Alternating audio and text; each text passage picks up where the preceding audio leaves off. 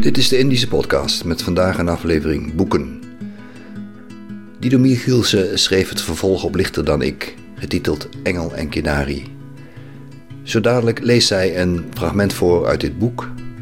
Daarna volgt een ingesproken recensie.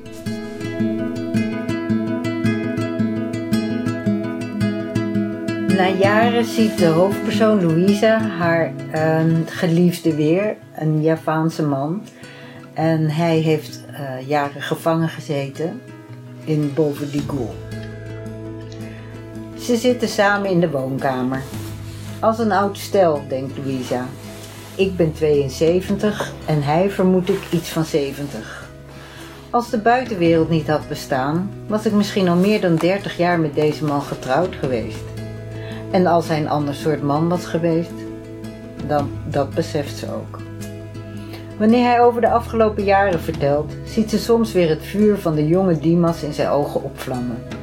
Hij zat inderdaad, zoals ze al vermoedde, sinds 1929 gevangen in de strafkolonie Tanamera zonder enige vorm van proces.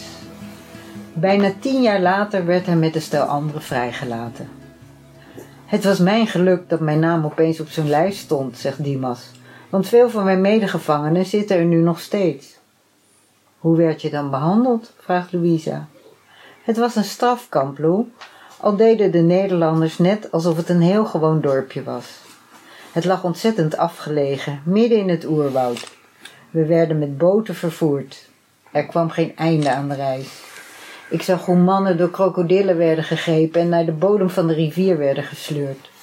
Misschien lieten zij zich wel met opzet in het water vallen. Ik sluit het niet uit. Mij leek zo'n dood te gruwelijk. Louisa rilt en pakt zijn hand, eens zacht en soepel. Nu verhindert een laag eelt waarschijnlijk dat hij haar streling goed voelt. Misschien waren die krokodillen zo erg nog niet, vervolgt Dimas. Ze wilden ons zoveel mogelijk van de buitenwereld isoleren. Dat was achteraf het ergste. We moesten worden heropgevoed om van onze nationalistische en communistische ideeën af te komen. We waren met meer dan duizend volgens mij. Het had ook veel erger met me kunnen aflopen. Ik had ook in het Tanatingi, het kamp van de onverzoenlijke dat verderop lag, terecht kunnen komen. Daar waren de omstandigheden nog veel zwaarder. Bij ons kon je overleven als je je normaal gedroeg, dat wil zeggen als je het spelletje van de Blanda's meespeelde. Tanamera, het rode kamp, zag eruit als een gewoon dorp, met winkels en scholen. Er was zelfs een tennisbaan, maar dat was allemaal niet echt. Die waren er voor het geval journalisten of bestuurders er een kijkje kwamen nemen. Maar geloof me, als je zo lang zonder enige reden zit opgesloten, word je langzaam krankzinnig. Ik heb mannen jonger dan ik hun verstand zien verliezen, mannen die ik respecteerde. Hoe heb jij dit dan overleefd, wil Louisa weten. Ze ziet dat zijn ogen vochtig zijn. Hebben ze hem weten te breken? Ik heb kei en keihard gewerkt, meestal op het land. Als een boer, als een koelie zouden jullie zeggen. Ik heb nergens meer aan gedacht. En als ik de moed verloor, riep ik mijn woede op. Eens zal, ik het jullie vergelden, zei ik steeds in mezelf. En nu? Dimas kijkt haar aan.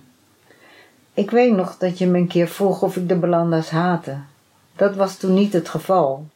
Maar nu wil ik nog maar één ding: dat ze mijn land verlaten en nooit meer terugkeren. Louisa durft het niet te vragen, maar ze denkt: Dus als jij onverwachts in de strijd tegenover mijn zoon zou komen te staan, zou je ze zeker doden.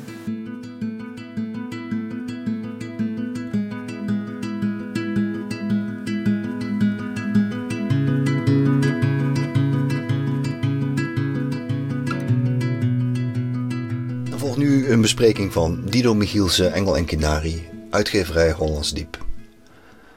Het vervolg op de bestseller Lichter dan ik uit 2019 gaat opnieuw over een vrouw in een koloniale setting.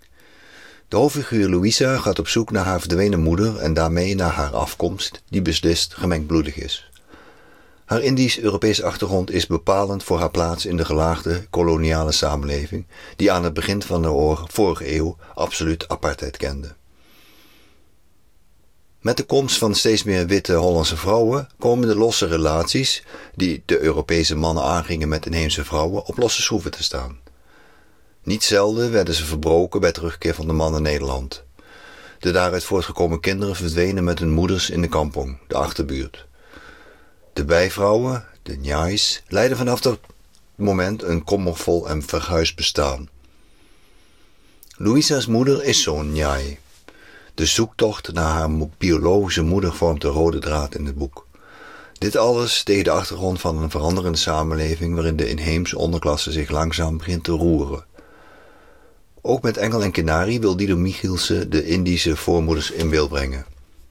Haar eerste roman werd bedolven onder positieve recensies, meermaals vertaald, onder meer in het Indonesisch, en op de planken gebracht. Dido Michielsen vertelt tijdens een interview in de Indische Literaire Salon in Nijmegen dat ze verbaasd was over het succes. Ik denk dat het boek op een goed moment kwam. Het deinde mee op de golven rond de decolonisatiediscussie, maar ook omdat het over een vrouw in de kolonialiteit ging.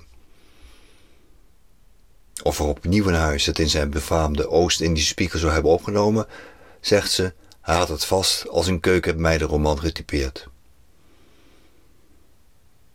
Haar eerste roman, Lichter dan ik, speelde zich af tegen het decor van de Kraton, halfweg de 19e eeuw.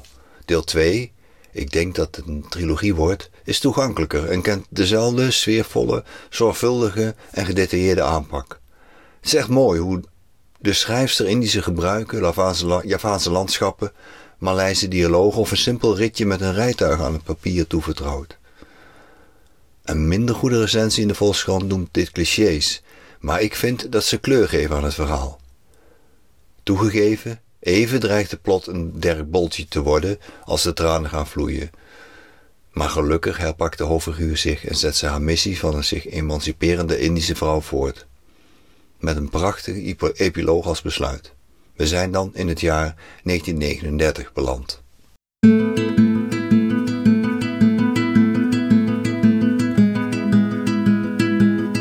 Was de Indische Podcast.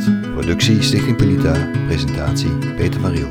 Meer weten? Ga naar www.pelita.nl